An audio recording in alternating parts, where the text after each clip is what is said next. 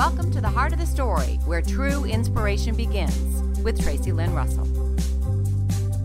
Do you need reading glasses? Hi, I'm Tracey Lynn Russell. I feel frustrated going back and forth using my reading glasses every day. I'll squint reading my cell phone, I'll guess at blurry words, and I miss details on computer screens. Then I suddenly remember, oh, yeah, I need to use my reading glasses to help me. I put on those reading glasses, and magically the eye strain seems to ease as I can finally see with clarity. You know, Helen Keller said, the only thing worse than being blind is having sight but no vision.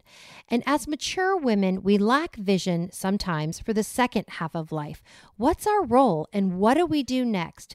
We constantly experience a back and forth struggle between using our human eyesight and the eyes of faith that give us clear vision. Well, when we lack clarity or feel scared that our role is blurry, faith can become like spiritual reading glasses to help us refocus. God knows the plans for your life, and He has an incredible purpose just for you. And although it's a back and forth struggle, by faith, we can stop and ask God to help give us vision for the future. And you know, it's that kind of faith that can give us security that we will see with 2020 vision. Do you have your own story to tell? Log on to Tracey's coaching website at tracylynnrussell.com.